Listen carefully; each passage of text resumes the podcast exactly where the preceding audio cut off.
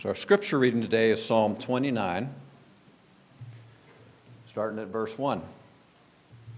Ascribe to the Lord, O heavenly beings, ascribe to the Lord glory and strength. Ascribe to the Lord the glory due his name. Worship the Lord in the splendor of holiness. The voice of the Lord is over the waters. The God of glory thunders, the Lord over many waters. The voice of the Lord is powerful. The voice of the Lord is full of majesty. The voice of the Lord breaks the cedars. The Lord breaks the cedars of Lebanon. He makes Lebanon skip like a calf and Sirion like a young wild ox. The voice of the Lord flashes forth flames of fire. The voice of the Lord shakes the wilderness. The Lord shakes the wilderness of Kadesh. The voice of the Lord makes the deer give birth and strips the forest bare, and in his temple all cry, Glory. The, Lord sits enthroned over the floor, flood. The Lord sits enthroned as king forever. May the Lord give strength to his people. May the Lord bless his people with peace. This is the word of the Lord.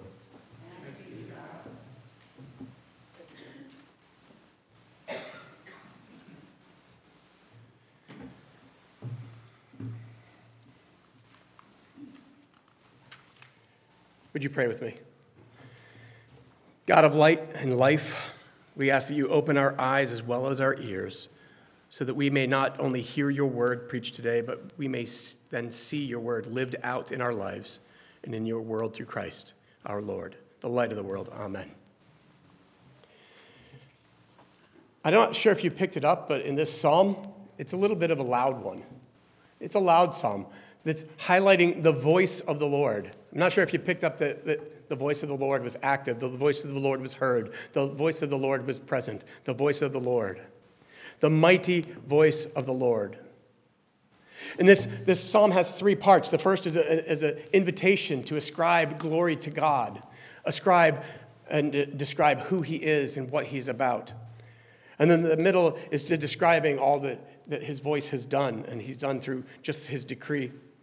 And then in the end is a declaration of what that affects. And it's interesting, this psalm has been tied in through the lectionary in, on the, the same day that um, we commemorate and think about Jesus as being baptized. So we are looking at the voice, the loud and mighty voice of the Lord. It starts out with Ascribe to the Lord, you heavenly beings. Ascribe to the Lord glory and strength. Ascribe to the Lord glory due to his name worship the Lord in the splendor of his holiness. And some of us are prepared for this. Some of us have a faith relationship where we are all ready to go, yes, let's praise the Lord. Let's recognize his greatness. Let's recognize the beauty. Let's recognize the presence and the power. Some of us are, are absolutely in tune with the idea that the Lord is worthy of all praise and honor.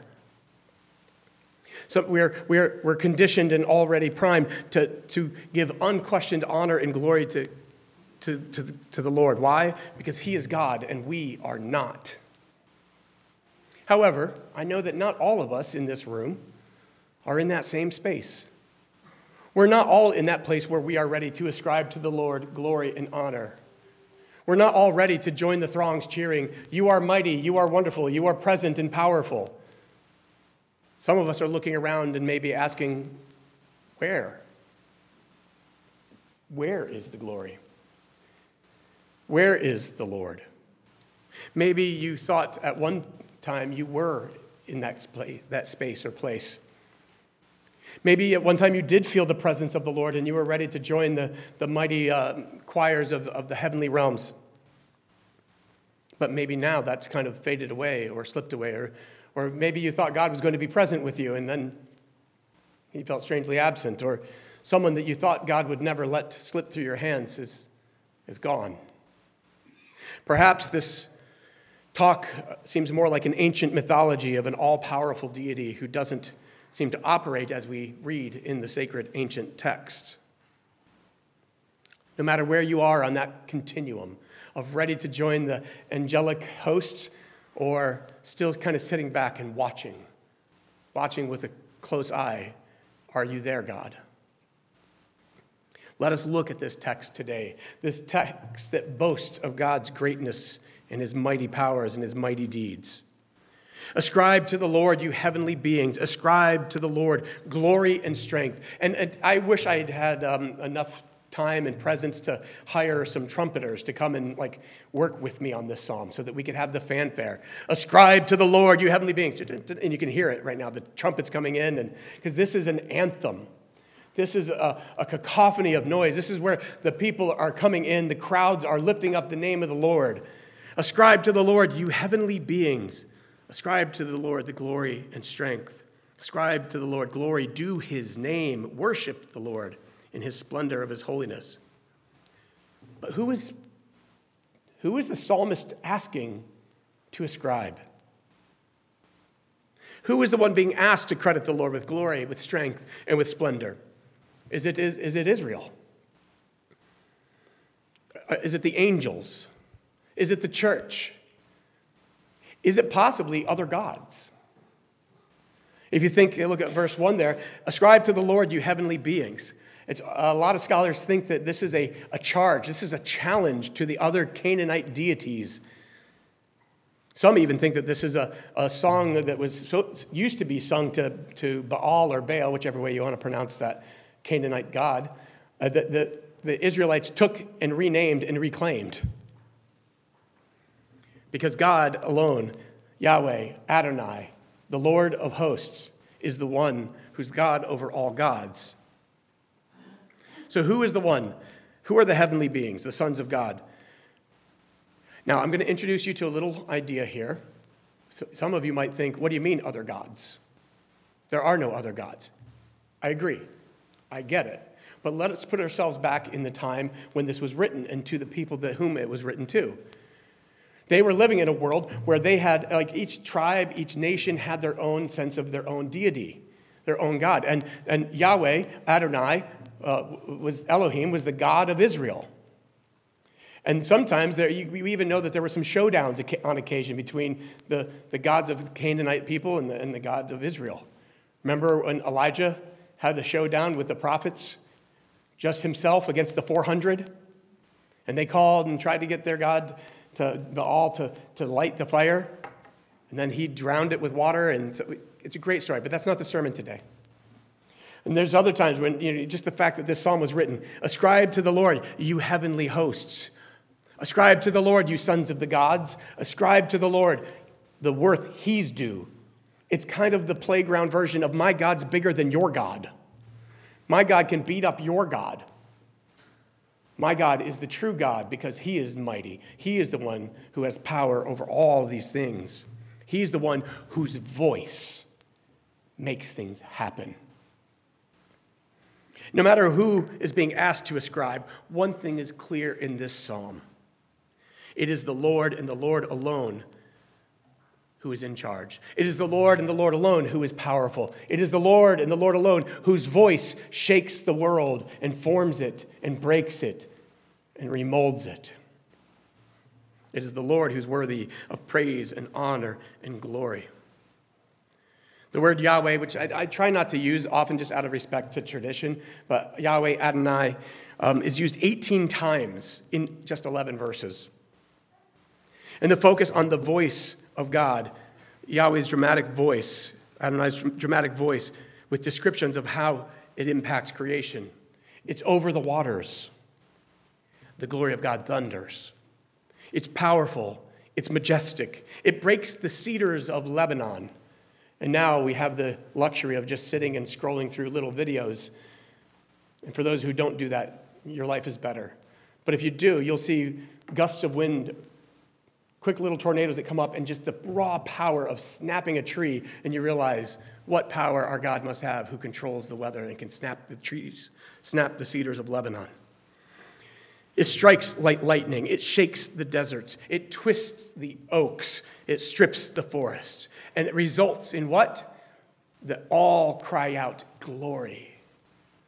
Glory to God, because He is the one who acts. Like I said before, the lectionary readings this Sunday coupled the psalm, this psalm of great praise, this loud voice to God it couples it with speaking where God's voice speaks earth into creation. The Old Testament text is in Genesis 1, speaking about how God spoke and there was light day and night, and it was good. How God spoke and there was creation. They spoke and there was water and land, and there was life teeming in it. God's voice speaks and it moves and makes mountains. It also coupled the, uh, with the baptism story, where Jesus in Mark and also in Luke, he goes to his cousin, the great cousin who was making a path in the wilderness, who was proclaiming that the one who's greater is coming. And he goes out to him and he says, I'll be baptized. now we know Jesus wasn't baptized for the forgiveness of his sins, because he had none, but he was baptized. And what happened at the, his baptism? The heavens opened up, and a voice said, This is my son, in whom I'm well pleased. The voice authenticated who Jesus was at the very beginning. This is my son. You are my son, the beloved. With you I am pleased. And the dove came down upon him. You see, the emphasis on the power of the voice of God in Psalm 29 stands as a powerful foundation for the gospel's account of Jesus' baptism. The voice of God shakes the heavens and shakes the earth. It brings both destruction and it brings creation. It provides strength, it provides peace, and it guides those who heed it the gods whose voice flashes forth flames of fire in Psalm 29 7, breaks open the heavens to announce the identity of a man in Galilee, one who's emerged from the baptismal waters. The same voice that spoke heavens and earth into creation, that spoke light to create day and night, that spoke into creation the, the, the, mountains and the valleys and the waters and the teeming life within the waters and the animals that rove and, and roll across the, the countryside and the birds that fly. That same God that spoke life into existence is the same God who spoke to a boy, to a young man, and said, This is my son. Psalm 29 imbues the heavenly words with authority and reminds us of the promise of shalom, of, of peace that God will bring. Brueggemann and Bellinger said, This psalm invites Yahweh to channel the great power imagined towards granting shalom, granting peace to the faith community. The hope that is Yahweh, the hope that Yahweh will bring is in the same order of both life to creation. This hope that we have in Christ is the hope that is on par with the creation of, of all the earth and the universe. It's of a new creation, it's of a new earth, it's of a new hope, it's of a new life, a new humanity, one where wrongs are made right, one where peace has been established, not through compromises and, and uh, backdoor deals, but through justice and mercy. This is the hope that we find in the Christ child. This is what makes Christmas so radical. This is where, if we want to have any echo to try to keep Christ in Christmas, it's that we keep the full gospel picture of Christ, the one who comes to overthrow the system and to bring about something new, the one who goes to smash the power structures of this world, but brings up a world of peace and sacrifice and love. This is the hope that we find in the Christ child, a hope that we have, that we find in God's dwelling in and among us again.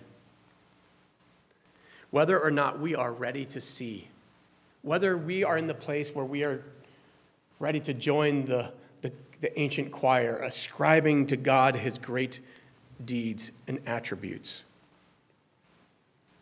Whether or not we're ready for this, we can see that it's God's voice who creates and sustains. We can see that all the glory of this psalm, all that is focused, all that this mighty power is condensed and narrowed into one person, into the little baby, into the little person, the little humbly hidden joy, Jesus. Because then Jesus is the one who's Lord over waters. Jesus is the one who calms them and walks on them. Jesus is the one who's Lord over the seas and Lord over the storms.